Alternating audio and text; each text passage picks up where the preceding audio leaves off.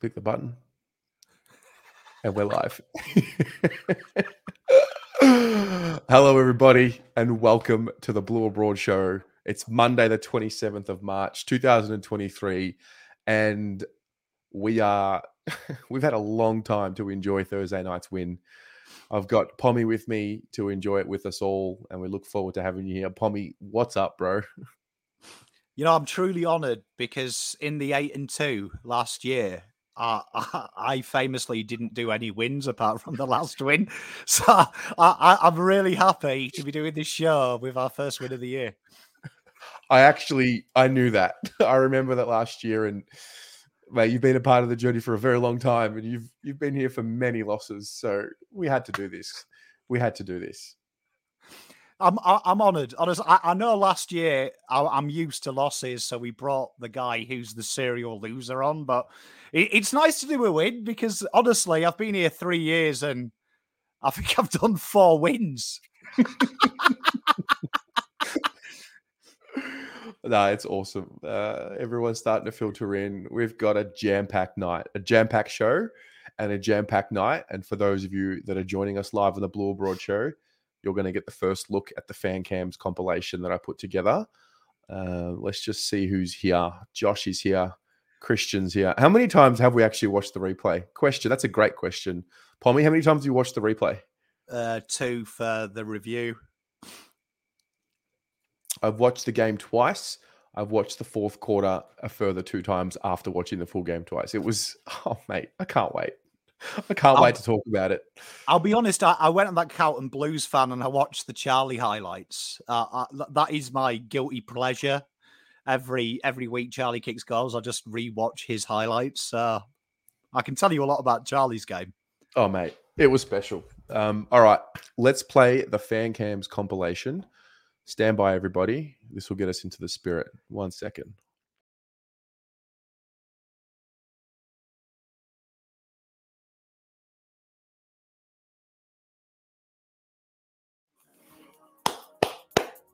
Hello, everybody. We did it. We closed out a close game. Goodness me.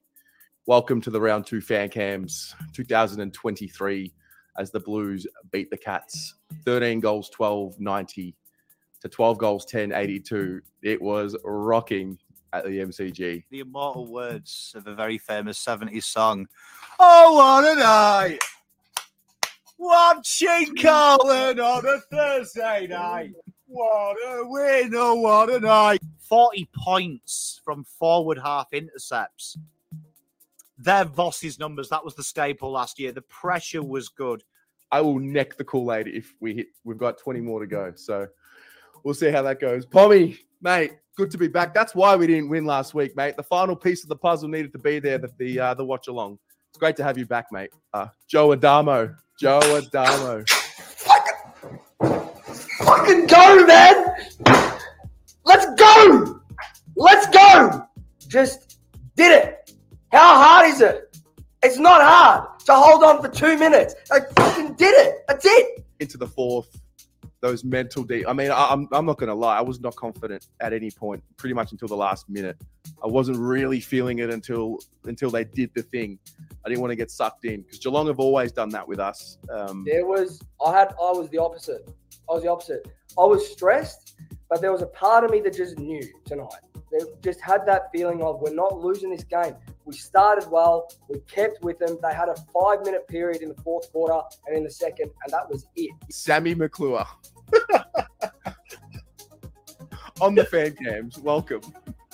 Oh, what a debut. What a time to make your debut. I know. You waited at the right moment it was oh I'm stressed. I'm still stressed. I, I don't even. Yeah, I, am not like Joe. Like I didn't, I didn't think they were going to win until they won. Like I don't know. That that to be honest, like it was a really gutsy performance. Like I know that the Cats had their problems and they had their injuries, and but you know when you're playing a team that has someone like Jeremy Cameron, like oh, it's, it's nice to win one of those. Paolo Sebastiani, SEN's very own, the jumper puncher's very own. What is yes. up? What is up? Yes, uh, a very, very good. Win. Hey, Scenes. Yeah, scenes, scenes. I, I did say we would win. I did say we would win. Um, yeah, it was very, very confident going into this week.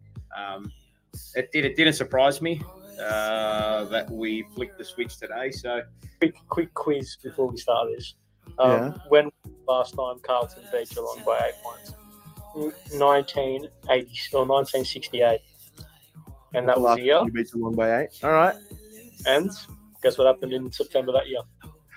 We won the flag. I've got my water. I've got my Kool Aid.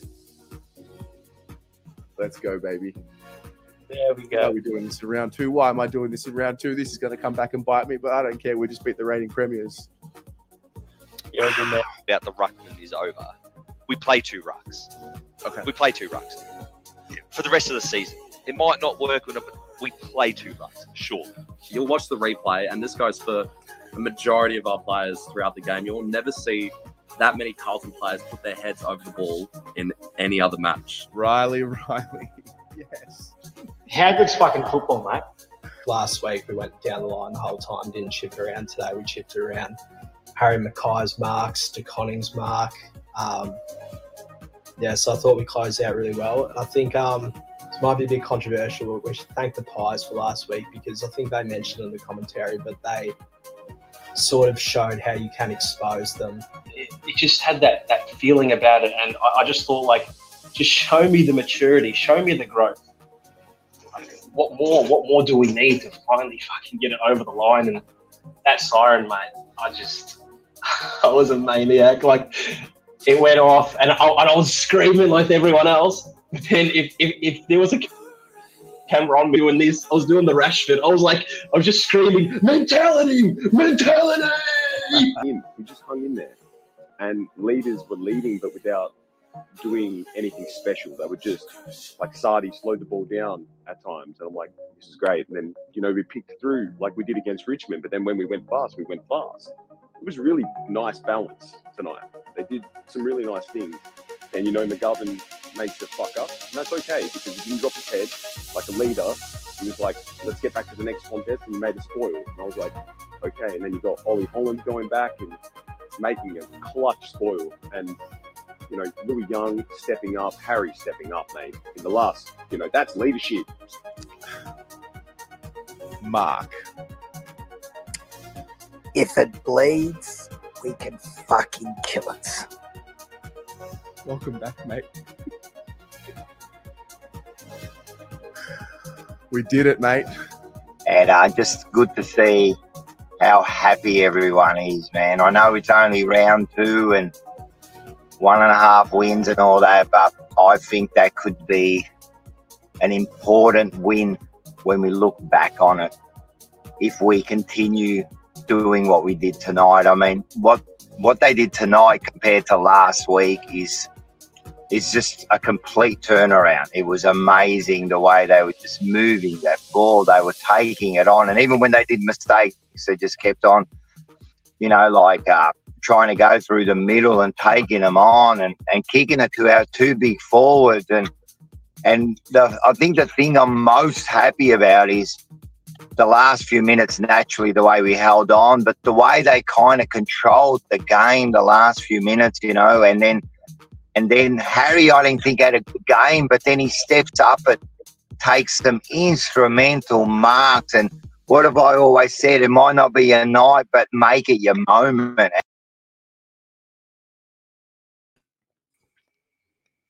And that's us. Let's be honest, the real positive from Thursday's win was Mark returning. I mean, to be honest, say what you want about Harry, his final quarter, Ollie Hollands, but I mean, yeah, Mark, Mark makes my life. I've just got to say. It was um oh look, it was a good night. It was a good night. You know, there's a lot of lot of questions asked before the game. A lot of unknown about what was round one. What did it mean? What's the game style? Have they gone into their shells? You know, classic um, unknown. And we we said it. We sat here last week and we said we just need to see a month, and we probably still we still do need to see a month. But I think that the win on on Thursday just eases us into the season, and now we can say, all right, now we begin.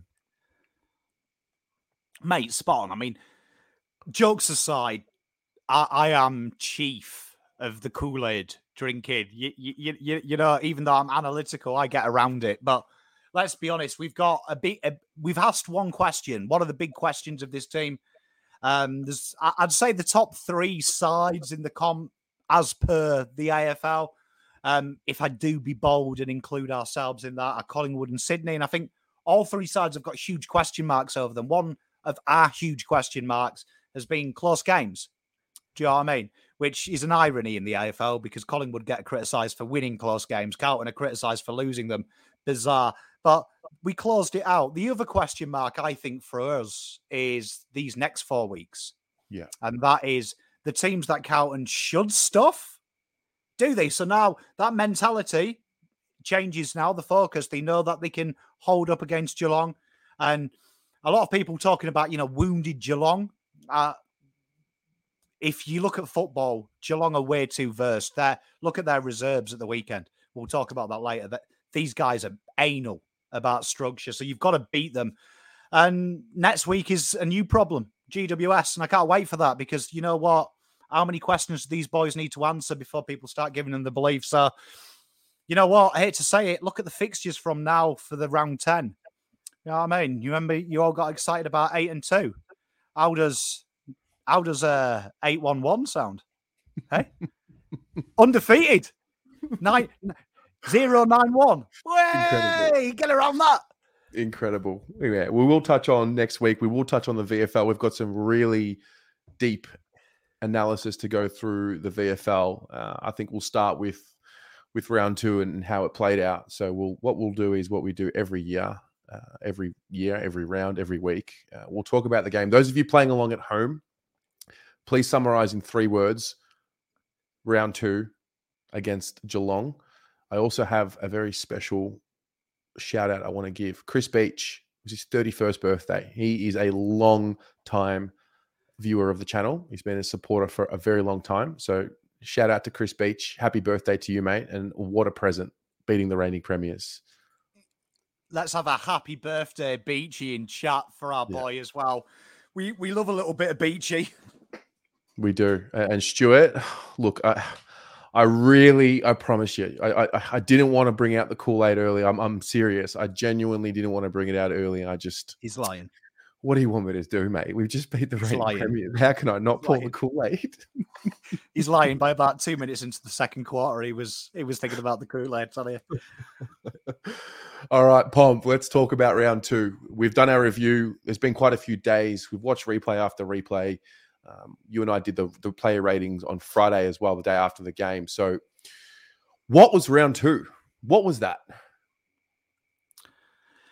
Uh, I'd say it was layers. I, I- I'd describe that as layers on show, and I think that the first round we said doing the both of our reviews, we both touched on it last week that it wasn't all doom and gloom. It was the young question that we didn't know what the answer was. Was that Carlton suddenly becoming a tactical juggernaut and knowing that Richmond can't score from live football, or was it Carlton suddenly changing their game plan? Round two, you saw these layers. Big shout out to Owies um, here as well because he led the charge here. But we questioned Jack Martin being our top defensive pressure in the forward line. But Carlton then outscored by 40 from intercept possessions, 60 points generated from forward, forward half intercepts.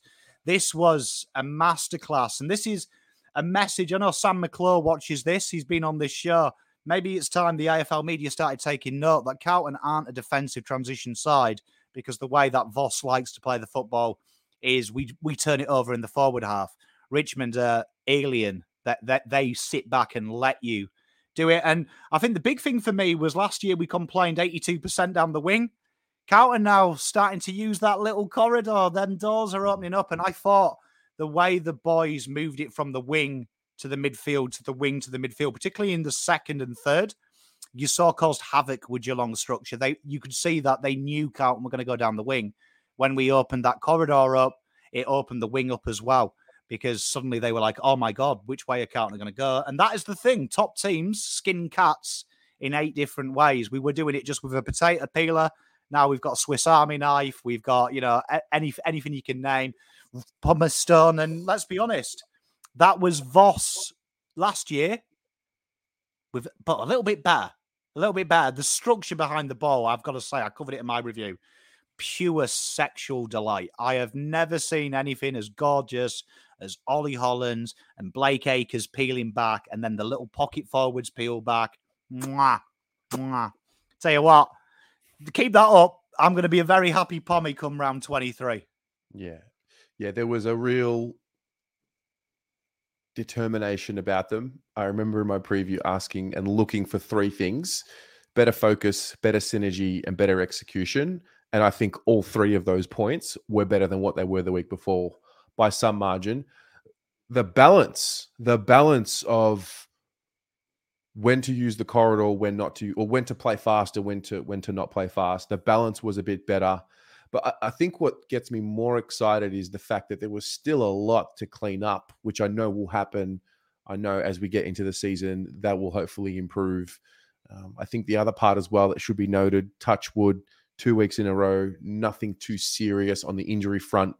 Uh, I think we need to count as many weeks as possible as we can to get out of a game unscathed. I think that's just something we we just we're just so used to getting out of a game, even with the win and having some carnage and having some damage. So um, yeah, but to see them apply what they did and respond, even though we didn't lose the week before, uh, that that was the most pleasing thing. And then oh, so many storylines. There's just storylines littered all around the ground, and uh, a lot of sacrifice, a lot of sacrificing. I thought uh, a lot of when I watched the games uh, over, especially the second time when I watched it, I realized how much the boys were sacrificing for each other, and almost felt a little bad for some of the ratings that I gave, and I, I might have missed a few things. But yeah, look, that's the standard, and it's so good to have a game like that early in the season where you say, okay, that is the standard that we we want to reach this season, and obviously improve on. Um, but instead of waiting for round six or seven to come for that game to happen, it, it seems like that was the one there. There's little things like you've just touched on there as well. Like the Motlop, Motlop came under a lot of criticism from Carlton fans.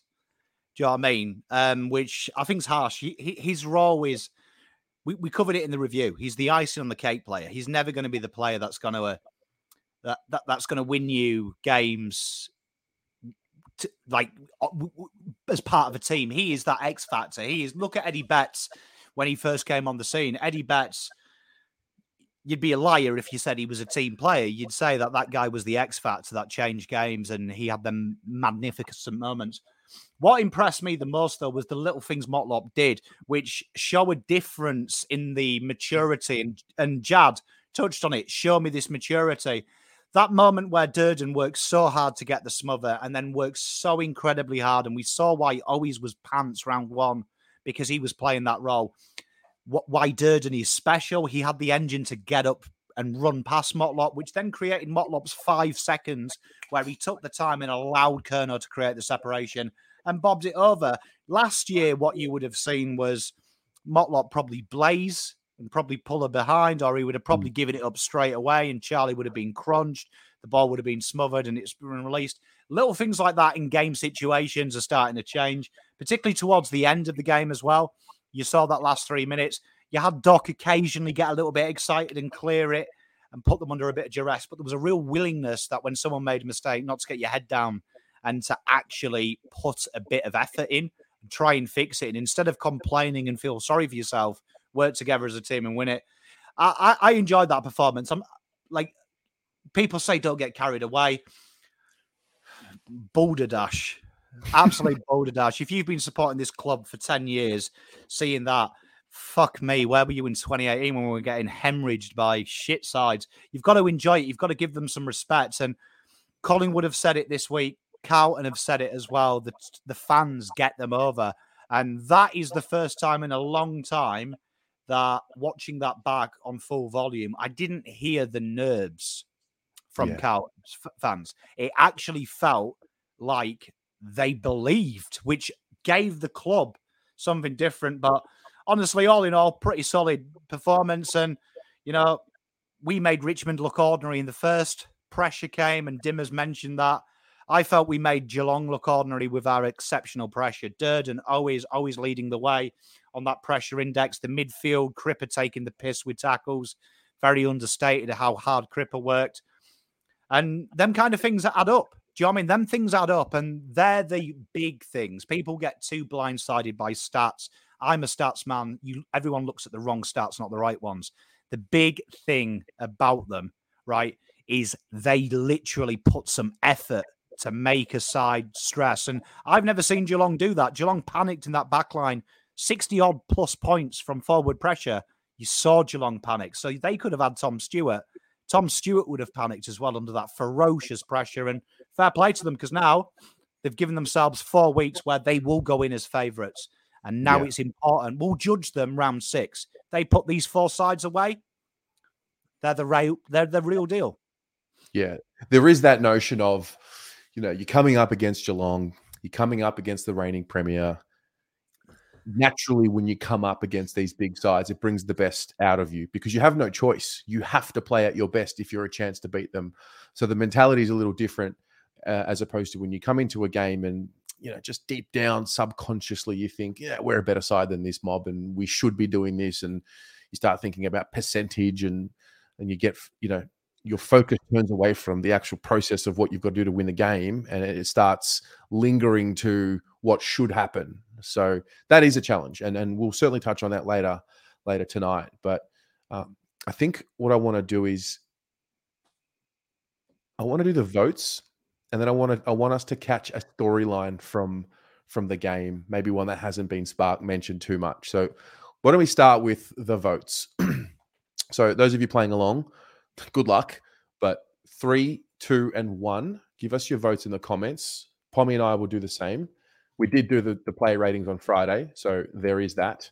Um, but uh, I think we should just, for the sake of you know putting it putting it here on the Blue Broad Show, we should do it here as well. So, Pommy, wh- how did you go in the end after seeing it all and and watching the replays?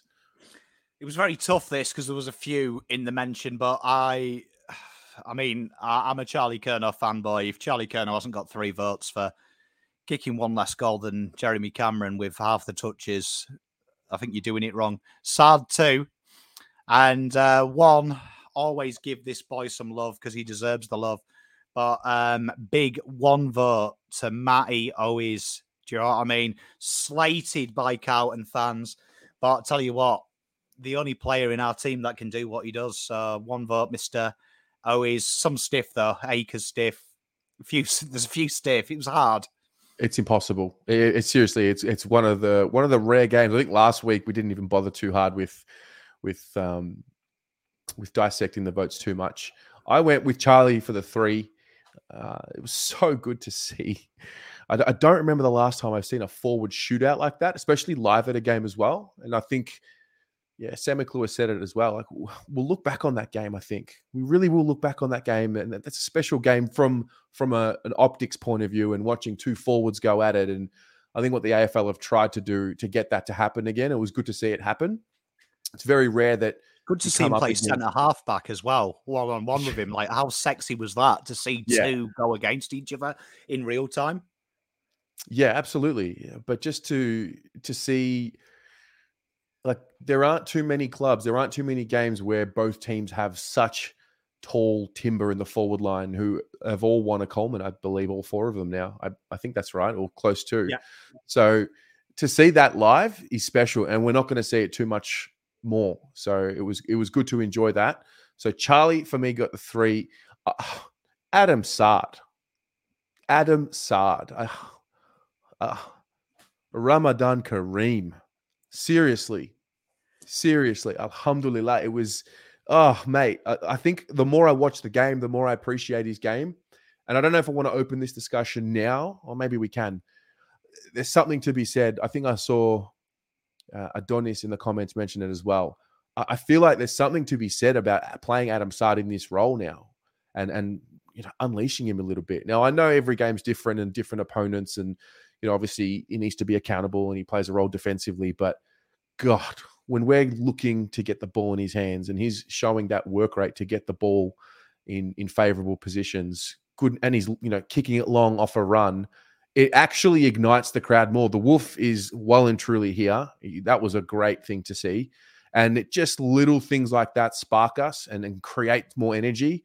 And uh, I could sit here and do a whole show on Adam Saad and what he does for for us as a team, for us as a club, and then you know just us as a community, and just to br- bring awareness to him um, you know his faith his culture. Like, i'm not a religious man but i have a, a lot of tolerance and, and, love for anyone who who does practice. And uh, he, he he does a lot more than football. And i really wanted to acknowledge him further. And then i gave jacob Weitering the one. Uh, I, I gave jacob Weitering the one. I just loved his game on tom hawkins. I know that he takes pride in uh, restricting the big forwards like tom thought he did his job showed some of the kicking that he can do. And yeah, so many stiff players. It was tough, mate. I mean, I, have got to say, see Paolo's in the chat. Um, just for Paolo, uh, mate, I, I, love hearing the woof. Um, I, I've started actually in honor of Paolo not doing the woof. I actually say contrived, just as a little dig at my boy. Um, but much love, Paolo. Um, now I agree with you, Sardi. We said it a couple of weeks ago. I was quite strong on this. Difference between Saad is everything I love about humanity. Saad yeah. ain't going to go on social media and go, look at me. I've done this. Aren't I a superhero? He's not going to make posts about stupid causes that you're not putting towards. Saad does. We need more human beings in the media like Adam Bloody Saad, who ain't doing it for PR, ain't doing it for kudos. They're doing it because they're actually bloody good people. So I adore Saad. And as for football, finally we have a football coach that has snapped into the 21st century and realizes that we can take 2010 and pre any flags won, no lessons learned. Anything that happened pre 2010, irrelevant in today's football. It is so different from a cosmetic, fundamental, and a structural place. And Gone are the days of forwards hurting you. You tag them. Proper teams do what Saad did, and they give them a problem. And you expose Tyson Stengel this week because Tyson Stengel had about five minutes in the first where he looked like he could be a problem. Once Saad getting the ball, you saw that he was no longer offensive. He started to drop back to give himself time to deal with Saad. And that is brilliant. And in another nutshell, Ed Curnow, People keep saying this, and it's annoying me. Ed Curnow took Cam Guthrie out the game. Boulder dash, absolute boulder dash. You look at his structure and his position. It wasn't a tag role. It was what Voss keeps saying: run with role, run with role. And he was just simply first to the ball and exposed Guthrie's defensiveness because he was always second to the ball and he made sure he'd made that shepherd or just stopped him getting there. So for me, that's modern day coaching, and we're starting to see the tag die and it becomes more of a psychological tag, they call it in the trade. So Saad, best in the world. And you know, Saad's going to have to do that a few times this week, this coming season, probably against Toby Greene. I wouldn't be surprised that Carlton float the idea of giving him midfield time. Try and get him in the midfield where our big boys are instead of him high up, high half forward. And Saad will have a big job this weekend against probably the best component in in the league, and it's so it's going to be an exciting time. I love Saad, yeah. though, man. Like honestly, Saad should be everyone's favorite player. Yeah. Um, Matt Kennedy had some quotes today about the game and about the preparation, and he, he made mention of how they had watched the last five minutes of the Richmond game, and obviously we've been in pretty close games our last five. And I'm trying to picture, you know, you're sitting in the room, the whole list is around you, you're next to each other, and like, you know, you're watching those individual moments where you know you probably could have done something better in that moment. And I guess, you know, that's where the conversation that we've had over the last, you know, let's say 12 to 18 months around the repetition. And, you know, there's some that believe just because you're repeating something doesn't mean you're going to get good at it. You know, you have to execute on it. So I, I just picture them sitting in the review, watching the same mistake over and over. And, and that's kind of where I saw that determination in that last few minutes. I, I myself, as the fan, was I was waiting for the train wreck. If I'm honest, I was just waiting and preparing mentally for it, almost as a as a mechanism to be able to deal with it in case it happened. But when you really look back on it, they really they were not losing that game. There was a real steely resolve about them that I haven't seen with this group many times, and that that that is the most pleasing thing. From a sports psychology point of view, and there's a lot of research done in this in the round ball, is fans reflect what players feel. So, Mm. um, and it comes from lots lots of golf coaches work on this with golf pros as well. I've seen it. They ask their wives how they feel. They ask their partners how they feel because they obviously watch the game more than anyone else other than the player. They're at every event. And genuinely, when they feel nervous, that reflects of what the player's feeling inside. So I said this on the watch along. Last 10 minutes, there was a lot of people in the chat. They'd kick a goal. Everyone would be like, fuck this, count and a garbage, sack Voss, bring back bolts and all that rubbish. And I was like, what you're thinking is probably what these boys have to relearn. These boys probably, when Cameron kicks that goal, light bulb goes on. Oh shit, it's happening again.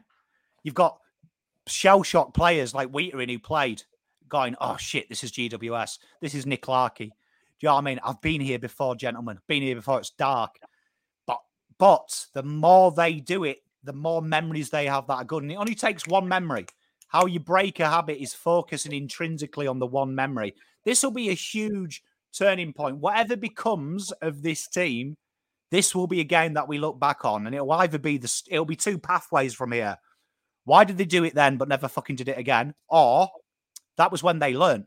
That was their St Kilda by 60 Richmond 2016 loss to their St Kilda by 80 win, where something switched psychologically in them that they could change the game. So that's going to be Carlton's. And I'm not bothered about the score and things like that. I know a lot of people have said they should have won by 10 goals and stuff.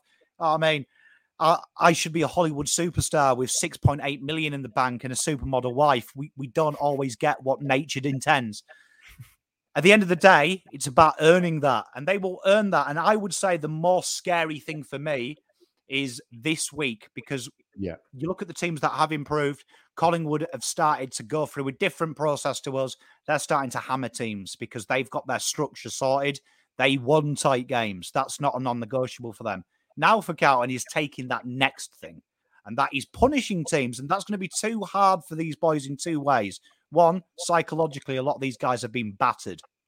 So becoming the bully, there's great statistics on this from children. If you're bullied at school, very rarely does anyone become a bully.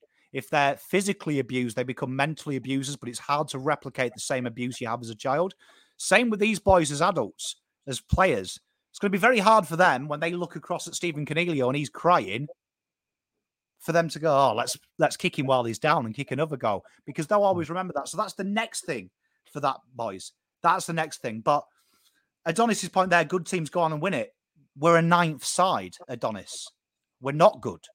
We're average. Ninth is average in the AFL. Do you know what I mean? People look at these ridiculous things of the 80s and 70s. Ridiculous. If you're comparing football now to then, go and watch a different sport. It's ridiculous. Nowadays, Richmond won it with the lowest goal percentage in the history of the game, right? Do you know what I mean? In modern day football, because at the end of the day, winning is winning. And that's something these boys got to learn. People forget that. The- these sides are specialists in failure, specialists in failure. Now they've got to change the hymn book. Do you know I mean? Average of 32% wins across the team. That's a huge thing that they've got to learn. And people need to take that into credit. As much as we want them to win, for some of them, singing the song, they probably have to still use the bloody book to sing the words. You know what I mean? And some of them have been there. Like Zac Fisher, how many wins has he seen? What, 28 in his career? He's probably fuck, doesn't know the words off by heart.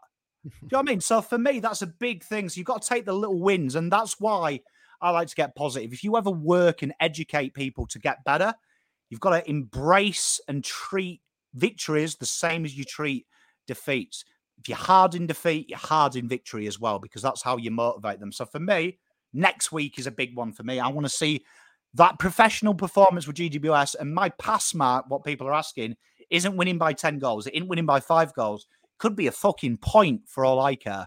What I'm looking for is to be controlled from start to finish. Because if you look at Collingwood's model, they control, but they're, they're chaos.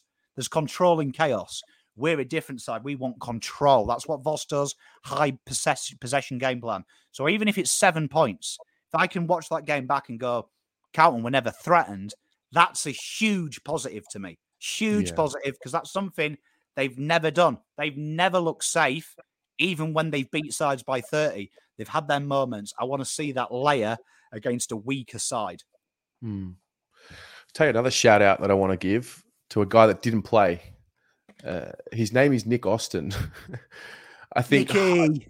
I, I, I forgive me whoever actually wrote this. I believe it might have been on Twitter. I, I actually forget who wrote this. Somebody wrote it and it hit me and I read it and I resonated and this person was right. So apologies if I don't have your name on hand. But um, what he's been able to do in the, the the latest offseason structurally to the team in you know Acres and you know Hollands, mate, it's it's a totally different side with another layer.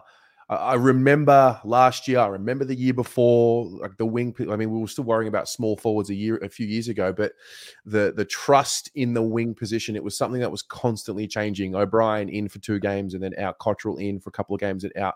Jack Newnes in, and then you know back to that you know defensive quadrant, like Setterfield on the wing, like just constantly rotating through these guys and hoping that one of them would catch some form. Whereas now, like Acres, mate, fair play. And the quote that he said, I think Ashan mentioned it here in the in the chat, but the quote around, you know, I want, I, owed one to the the Carlton family, uh, and then Ollie Hollands just not wanting to put pressure on him. But I remember during the game saying, "Well, that's it. He's got the wing. That, that it's his now." Now there's a there's a whole season to play out. He's a, he's a young body. You know, there's going to be times where it's sore and and, and all of those things. But oh, the work rate that we now have, the the the level of work rate that we have along those wings, combined with both of their ability to win the ball and, and make a play, it, it's already looking like it could potentially add something uh, to the team that we just didn't have last year. You just got to look at why we lost games last year under the system. So the media at the moment has shocked Collingwood are winning games. The media at the Mm. moment has shocked Sydney are winning games. But then you look at what they've done. Sydney have changed thing, things up structurally. Collingwood just went out and bought clearance players and Mm. someone to help their smalls. Lo and behold, it worked because that's what modern day sport is. You go and buy it. Then you look at Carlton. So, what was the criticisms? The big thing about Carlton was their ability to spread and their ability to team defense. They they really structured using Curnow and Harry last year to defend them wings. Which obviously, what happens? You turn the ball back over. You kick into Mickey Gibbons at full forward, and Terry's banging his desk. Bless him. That's what happens, right? You went out and you bought a tall winger, which Paolo mentioned. He quoted Uncle Pom on his tweet. I appreciate that, my brother. But tall winger, you know what I mean? So suddenly you can defend that side and keep a forward across. Hollands naturally does it, and you've seen him get in between two big guys. Nick Austin understands football. He's no longer doing what other co- maybe other list managers are guilty of buying a brand name. He's buying what he actually needs to fit the puzzle. Yeah. Cowan is a great example. Cowan, people don't talk about this enough, but Lockie Plowman would be playing in this side if Lockie Cowan was there, wasn't there? Right. And Mm. there's a reason. They need that medium sized player. And that's how Cowan structure up. You watch how they structure up. He naturally is that size. However, unlike Plowman, he's got facets that are very important. He's physical. Remember Stocker? I used to complain about physicality. He's got useful physicalness because he takes the man on. He takes contacts and then handballs it off. Did it numerous times. Also got a kick, which Plowman doesn't have.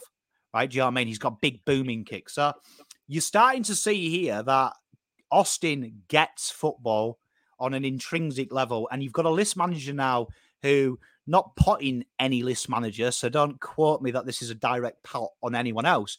But you've got a list manager now that he's putting the club and his coach ahead of his own ego, and he's not buying the players that look good on the balance. He's look buying players that fix the holes in the list, and I guarantee you, this time next year, the guy that's coming in will be a high half forward, hundred percent. Stake your money on that first one will be the high half forward. Spoiler for draft previews, right? It's going to be a high half forward. So that is it. Austin is buying the players that we need. So it's, it's an exciting time. And honestly, Yeah. embrace this journey. Yeah, totally. No, no, no, t- totally, uh, totally on point with that. Um, the big name. God, we're a fascinating club, and what we valued and what we value now, and you know, and, and and the decisions that we make now for for the future of the club. I guess we finally got there. So there's no use crying over spilt milk because it's been spilling for decades. But yeah, it's a really good point. I do, unfortunately, I really we have to move on. really, unfortunately, but um, no, that was that was a really good performance, and we we hope that it continues. Uh, before we get into Carlton and GWS, I just want to give an update on the injury news that came through not long before the show started. There were there were three updates on the injury front. The first one was George Hewitt. He's a test for this week after missing last well, Thursday night with a hand injury. I don't know the severity of it. There were some things going around that it could have been broken. I don't know, but he's a test this week. Sam Durdin, low grade hamstring strain sustained in the VFL, who's out for one to two weeks. And then Jack Martin, the calf issue. I don't know the extent of it. It just says calf, and he'll be a test for round four. So that opens up the next layer of the conversation around the team. Uh, we spoke about it on the fan cams. We spoke about it on the ratings. We, we we discussed around you know the three small forwards. It worked on Thursday night. Great. Does that mean it's going to work every game? Does that mean we run with it every game? I don't know. But the question that came up was, you know, we subbed out Jack Silvagni, um, and then we had Charlie, Harry, the three small forwards, Tom De Koning resting there. I'm still not sure what the mix is, if there is the right mix, if there is such a mix that you go into with every week. But you just mentioned the high half forward that we'll be looking at next year. What is the story going to be, in your opinion, around that third forward or that third goal kicker? Well, I mean, you've the two logical trends are thought are uh, if you're playing three smalls, basically then Voss is saying, I, I personally think Voss likes the three smalls. I think Yeah. it's something that's been coming for a while. Yeah. I think he really, really does froth that a little bit more than people think. Now, if you look at it, Jesus was the worst pressure player in the forward half, and he played predominantly the time there. So that would say then someone who ever plays there isn't going to be responsible for pressure because Owies and Durdin pretty much cover that for you. Is it Martin? I don't know. Do I trust him? Do you know what I mean? I don't know. I trust Jesus. I know what I'm going to say. But then the question is does Jesus kick you two, three goals when you need them? And then can Martin stay fit enough to do that? We know he's capable, but is he fit enough to be consistent at it? That's a big one for me because in an ideal world, Carlton probably would love to have a trade period now and bring one in. I think Nick Austin will be itching to get one in because I think that's the big thing from Carlton. I think it really is. And it's a tough one to see how you do it. I mean, I'd imagine you'll see us fabricate it halfway through the season. You forget people when they look at Walsh when he won our BNF and he had his best Brownlow year. He was 58% high half forward. That's where they rotated him and he started to add them goals, which Kane Cornes was knocking. So there's probably a lot of rotation op- options around there as well. So it's going to be an interesting one when everyone's fit. But I mean, I, I think they'll persevere with Jesus. Do you know what I mean? That I, I think what you see is what you get there. I think Jack Martin, for me, if I was the coach, he needs to play in VFL two or three games and actually bring something for three games. Like not this, he kicks four against Mickey Mouse FC, then we bring him in. Actually, three games and give him that sustained because I think he needs it. I think he needs that sustained. At the moment, we throw him in and then he gets a knock, and this is the repeat cycle. I blame the club for Jack. Jack Martin's not a bad footballer. Jack Martin is horribly managed at times. We throw him in, does a calf. We don't even play a VFL game. He comes back in. Do you know what I mean? So for me, that's what I want to see the club actually think long term. Jesus is never going to get injured. He's he's available all the time. Give Jack Martin two three weeks and say earn it, mate. Kick kick six goals in three, but Yeah. work his craft because if he if he's at his best of his game, that forward line is formidable. And I know people hate Martin, just think about it football wise. We know what he's capable of. Yeah. So, thing with Jack, well, I I mean, if we talk about Jack and Mitch McGovern in the same conversation, we talk about two guys that had the modified preseasons, and we were told very clearly we're doing something different, individualized programs. And I think Jack Martin and Mitch McGovern were the two examples that you look at and you say, yep, they're on modified programs. They're just going to do it a little differently to everyone else. Mitch obviously had looked like he was missing a bit of touch in round one. You could he looked like a guy that had a modified program. I, I can I can kind of handle that, and that's fine. He'll work his way into the season. But to see Jack's done a calf, like it's not a it's not a situation where he was just out of shape, and you know as he keeps playing, he gets fitter and he gets more touch. It's an actual breakdown again after a round. It it it for the first time, I'm starting to think, oh, what's reliable? Who's reliable? Who's available? I just want him there for the last eight weeks, or let's say the last six weeks plus finals to win a flag. Am I uh, am I living in hope for Jack? Like, is is it is it a pipe dream, or is it time to move past that solution and and look and say, you know what? Let's go a different path because we know it's reliable. Owies Durdin and a Motlop, and then we've got the two forwards, more space. Like I, don't know, but I, I, think for the first time, I started really moving away from from from the Jack Martin situation because it's like uh, I can't rely on it him to be there for six weeks in a row. So w- I don't know what the right answer is as to how to even manage him and his body. Big things for me are you've got Marchbank, you've got David Cunningham, and you've got Jack Martin, right? And I'm going to use, I'm going to end the Setterfield bollocks that I'm seeing, right? Oh, right. And what I'll say is, a best 28 wins you a flag. Your best 22, they'll get you there, right? And then you have the rotations your next six players genuinely are either young up and comers who are waiting to ply their trade, or like Geelong's mold, you've got the older guys that are, there as emergency stopgaps who are placeholders for when their youngs youngins come through. We'll talk about the VFL later, but like Ted Clohesy, you can see he's a touch of class, and he's going to be one of them rookies that plays in a Premiership medal. You can see it, and he's waiting. He's going to be honing his trade. Problem is with Carlton here is Jack Martin in an ideal world would be best 22 and he'd be fit and firing.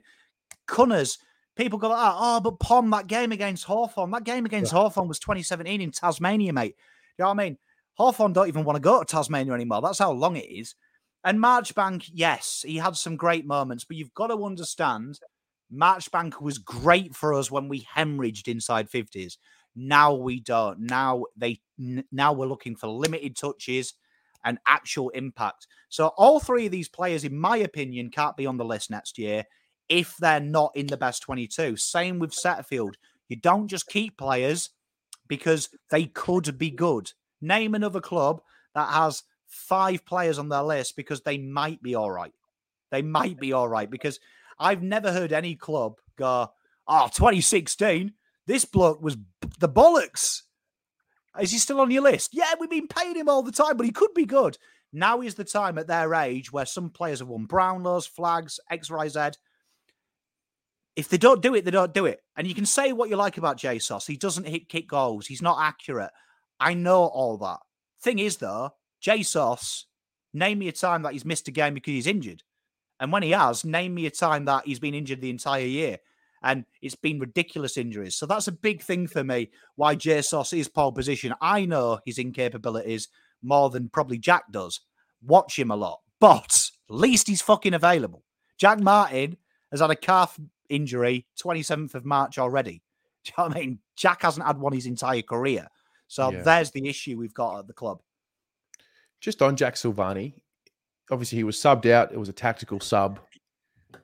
Is he is he a risk of not being selected this week? Carlton fans hate me for this, but you've got to remember he was dropped last year. And the reason I say that is for me, it screams we need a high half forward. Yeah. And he, Voss isn't an idiot. Voss knows if he can get someone that plays the Martin Richmond games, look at how it frees Curnow. Look at how it frees McKay. Go back and watch Richmond last year and Martin had that five minute spurt. Look at the opening for. Do you know what I mean? Look at the open opening for Curnow and look at the opening for McKay. She, that's the dream because if you can give someone a distract, it helps them too. At the moment, it's really easy. Pin down Curnow, pin down McKay. It's really easy if you can get that third guy in. So I can understand it. Do I think he'll be dropped this week?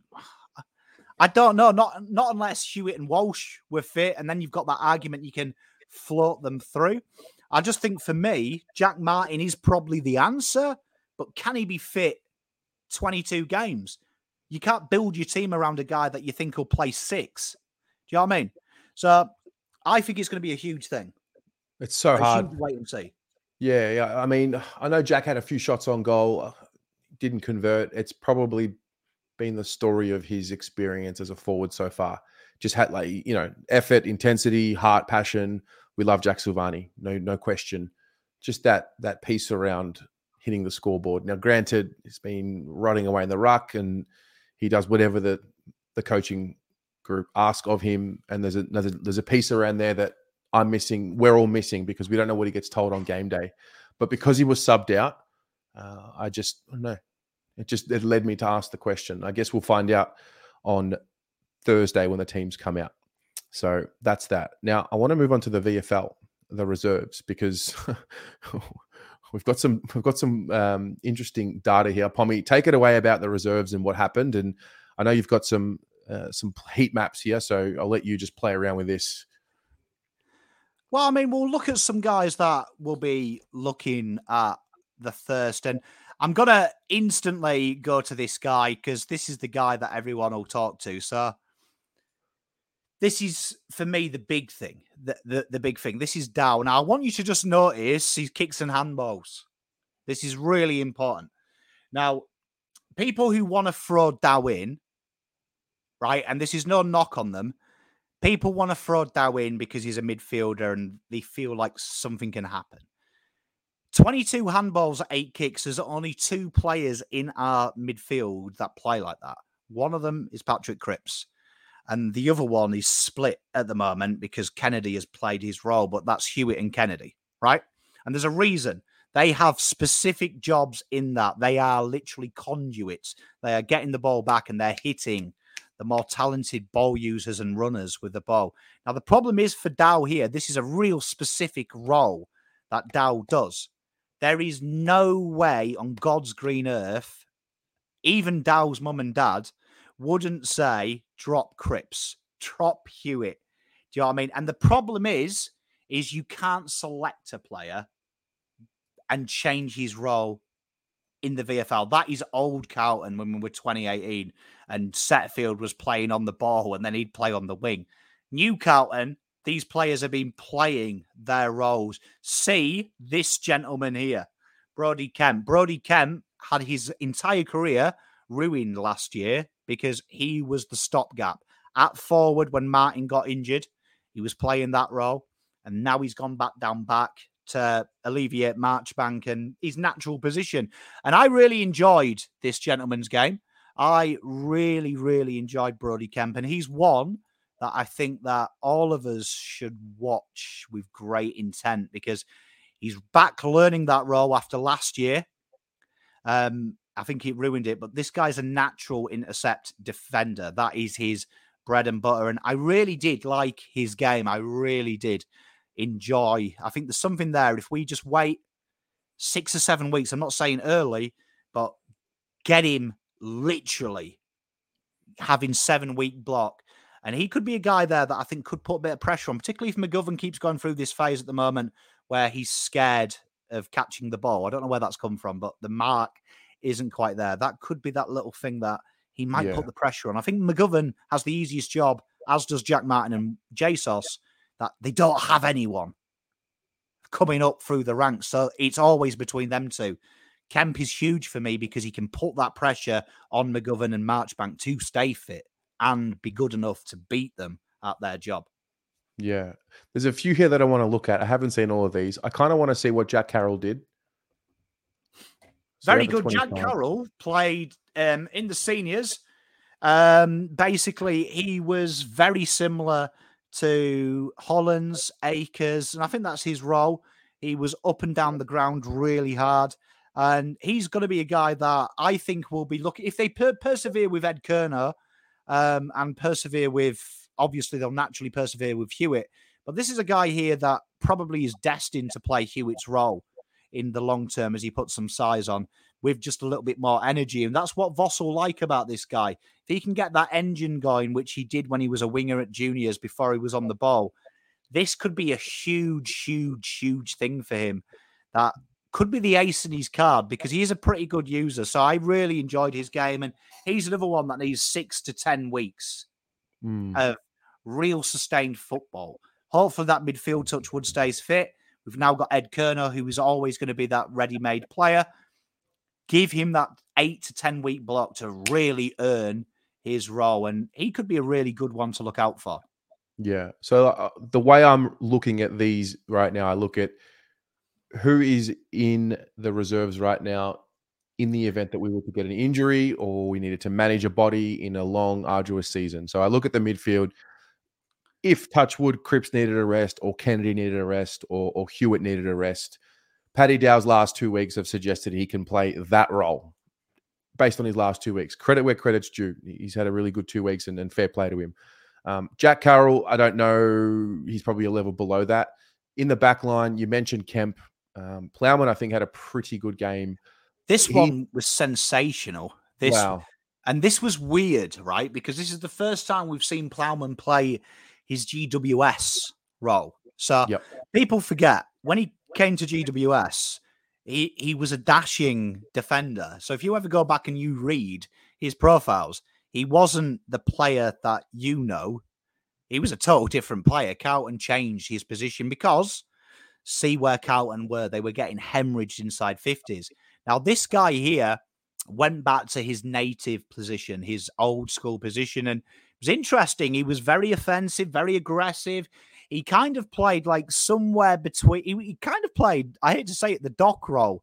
This was his responsibility. Played a lot higher up the ground, as you can see, had some great moments in defense. And I kind of think this is probably the only way to save his career, and also was probably a big statement of why Cowan is selected versus Lockie Cowan um, versus Alex Cincotta. Massive there because of how they play football.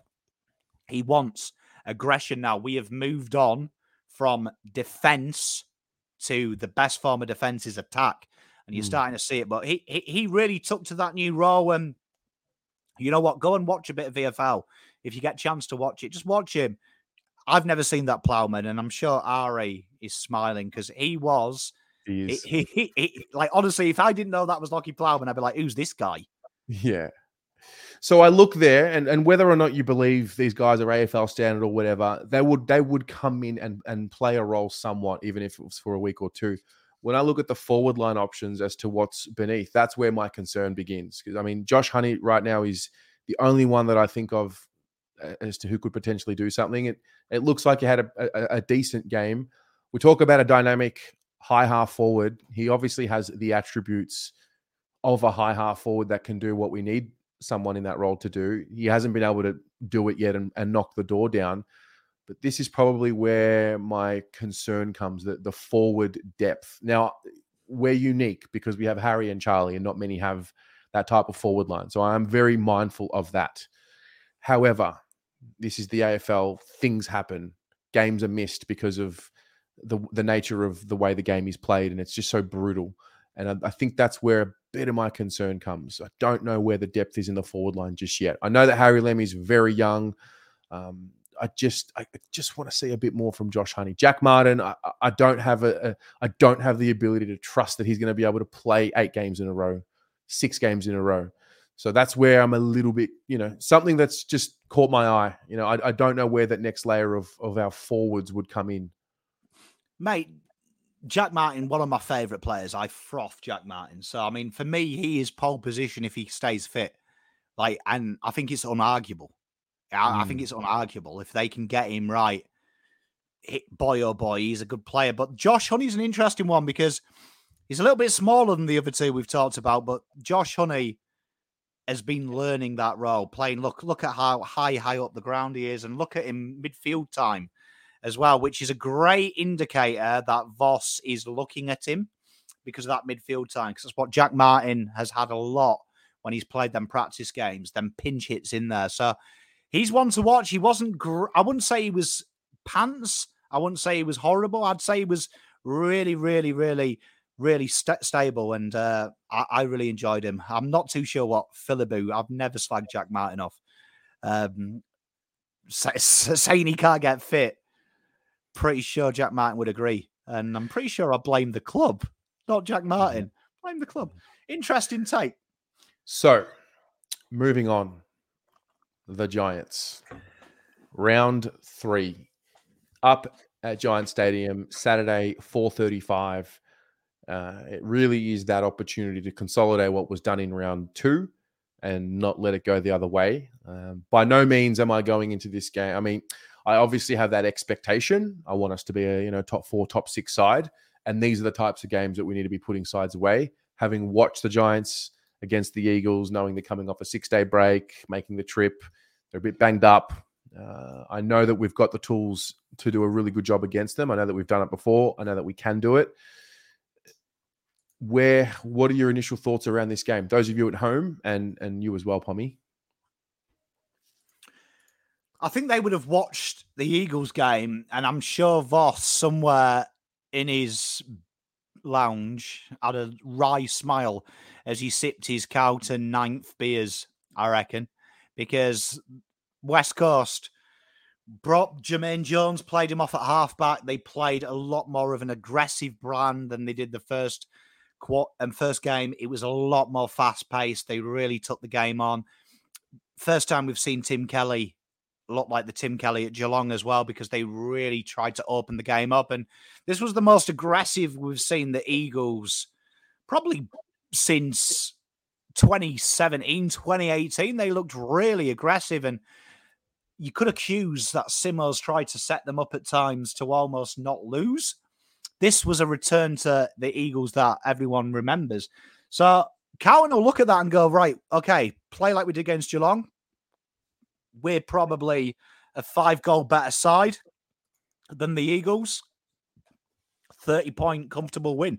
So Yeah. that's what Counter got to do. Go out there and play that game. And Hannah nails it. They're physical. They're a physical side. So what we did really well against Geelong is we mixed it up with them, but we got it away from there. We got the ball in motion. So that's going to be a huge thing um, for Carlton. And if they go there and play without nerves, it's now this time. And I'm sure um, Adonis will agree with me. This is now the time these boys go into a game and go, we're the big, we're the big wigs. We're the big boys now.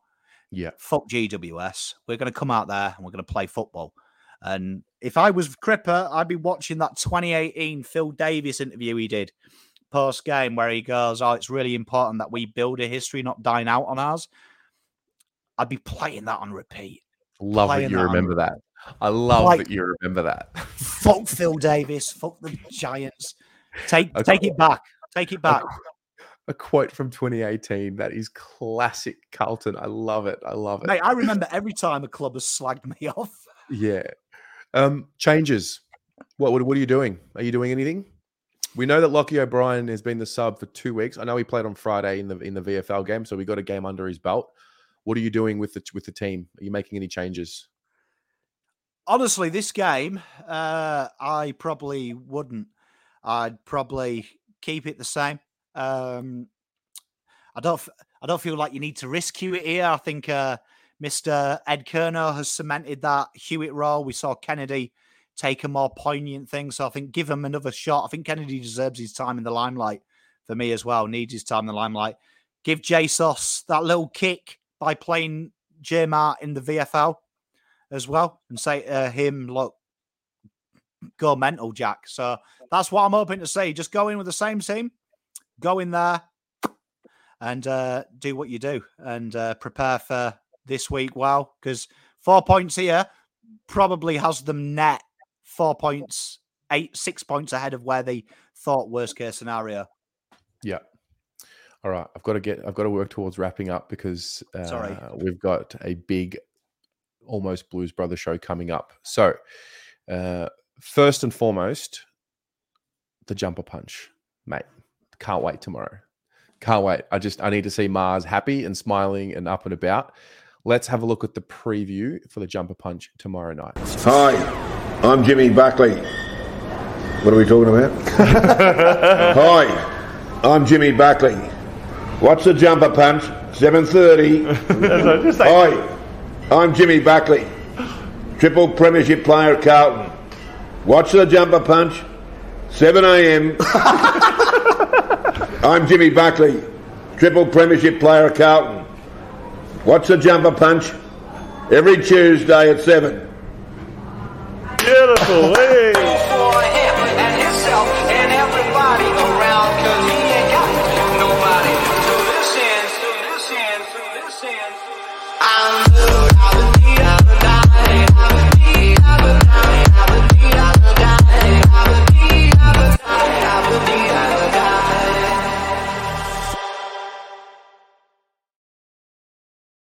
Amazing. So tune in 7 p.m. tomorrow. The Almost Blues Brothers are going live as soon as I hit end broadcast. So stay around, stick around, because that's going to be an awesome show. Wednesday, the rest here on the Blue Broad YouTube channel. The besties, they'll be dropping their next episode. Teams will be the team show will be on Thursday night because that's when the, the teams will be announced, the final team. So Pommy and Dog will be there. Um, the preview will be out for the game at some point, maybe tomorrow or Wednesday. I might wait a little bit longer this time. Watch along and fan cams will literally cross over. The fan cams will happen straight after the siren. Oh, I won't be going to Sydney. I'll be watching it from home, in the comfort of my own home and my own couch. I refuse to go to that stadium after 2021. I'm just going to make a stand. Uh, so I've got serious PTSD from that, just that time in my life. Um, and that's that, guys. Thanks for joining. It was a great week. You just got to do it again. Uh, round three coming up. Thanks for tuning in. See you next time. Pommy, thank you for, for being here and go Blues. Next Go up, almost bloody Blues Brothers. blue baggers. See you guys.